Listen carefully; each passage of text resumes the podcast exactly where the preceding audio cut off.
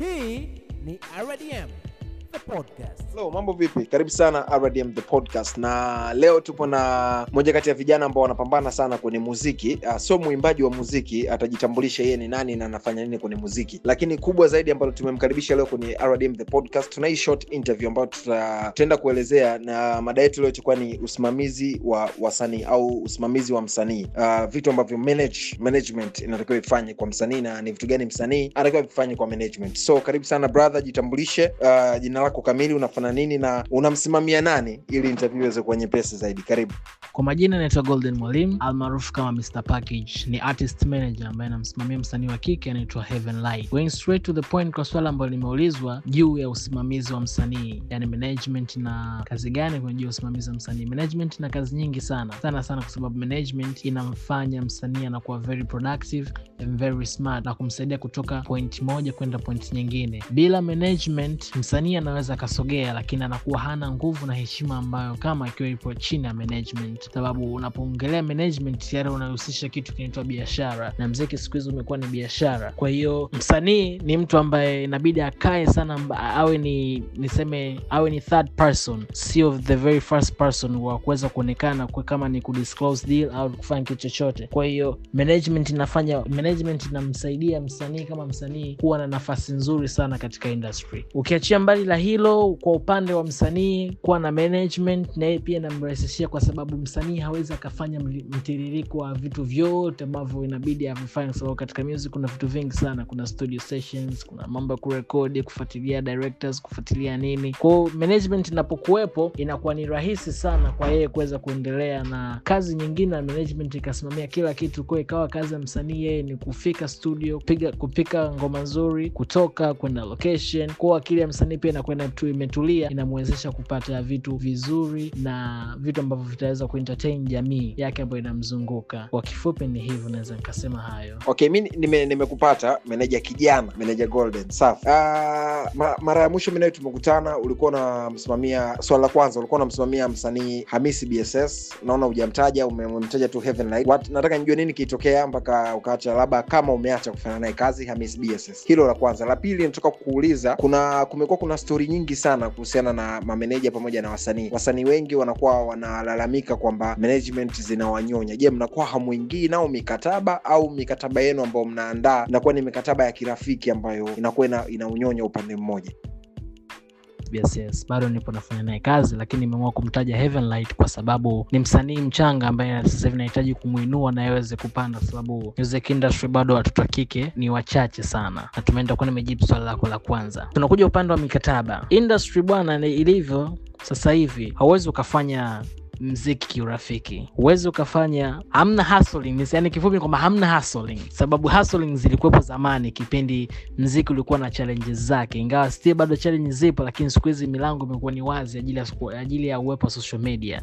Mtu anaweza akahit kupitia social media na nguvu yake mwenyewe. Kwa hiyo hakuna mikataba ya ushikaji yote ambayo inakuwa inatolewa. Unapompa mtu mkataba, imaanishi kuwa umempatia mkataba hapo baada ya dakika tatu ameenda ameusaini, karudi ameshakubali kuwa chini yako. Unampatia mtu mkataba, anaenda anausoma, akishausoma ana discuss na watu wake wa karibu kama jambo lile ni sawa, then inabidi arudi kwako, ana saini mkataba kwa mikono yake. It means anakuwa amesharidhia ule mkataba kuufanya. Sasa mwisho wa siku focus ya msanii anaposaini mkataba na alishasoma mkataba ukoje, atafanyiwa kila kitu ambacho kipo ndani ya mkataba, lakini akishapata chaka fulani kwa mtu mwingine ataanza kuona ule mkataba mwanzo ulikuwa unamnyonya au mkataba mwanzo unamkandamiza. So hiyo ili aweze kupata chance kwa mtu mwingine ambayo anadhani mkataba wa mtu mwingine utakuwa ni mzuri zaidi wa mtu wa nyuma, ndipo lawama zinapokuja kuanza kutokea kwamba oh, kwamba kuna, moja mbili tatu nne tano sita, sababu everybody speaks his own, kila mtu anaongea na jambo lake analoliongea. Wasanii wa, wasanii ni wengi sana, sema sometimes ukisema uwasikilize wasanii unaweza ukasema kweli kuwa management zinaonea wasanii, lakini kwa nguvu kubwa management zinatumia nguvu nyingi sana kuwabeba wasanii wake. Eh, bwana safi sana meneja golden. Uh, ume- ume- umeelezea poa sana. Uh, mi nimekupata poa. Hope pia mtu ambaye anasikiliza rdm the podcast atakuwa amekupata poa sana. Uh, nataka nifahamu changamoto ni zipi uh, kama meneja ambaye ni meneja kijana kama jina yanavyosema kudili na wasanii wenzio ambao ni vijana uh, kuhakikisha kwamba mnasukuma gurudumu. Changamoto kuu ni ipi kuwasimamia msanii kama hamisi bss pamoja na heavenlight? Changamoto kubwa hapa ni moja. Unajua vijana huwa tuna ndoto za kuwahi kutoboa mapema. Tunatamani tuwahi kupata mafanikio. Kwa hiyo tunapopata mtu wa kwanza ambaye maybe tunafanya naye kazi milango ikafunguka inamaanisha kuwa kuna watu wengine watakuja. Wanapokuja watu wengine unaweza kuta yule mtu wa kwanza hana nguvu kama za hao watu wa pili ambao wanaokuja. Kwa za kwao zinakuwa zipo juu zaidi kuweza kuwashawishi hawa wasanii wawili kuweza kuondoka kwa huyu mtu wa kwanza. Hiyo ni changamoto kubwa kubwa kubwa ambayo mamanagers tunapata kwa sababu ata- nitafikia point atakuwa haamini uwezo wako tena wa kazi. Atakuwa anaamini maneno ya watu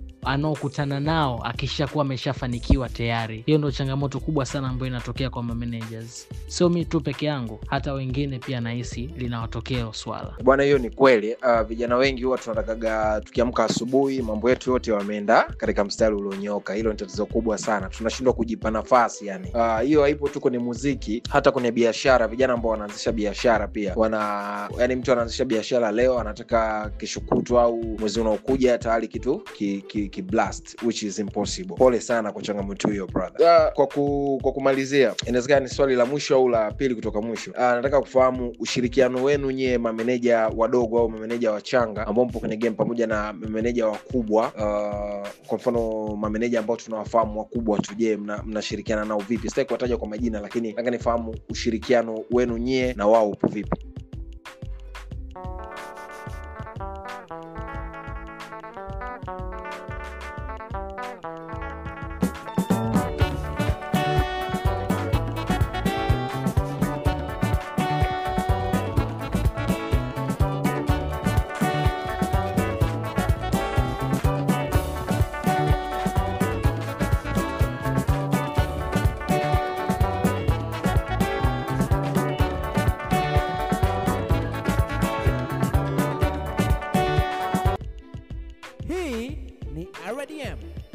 podcast.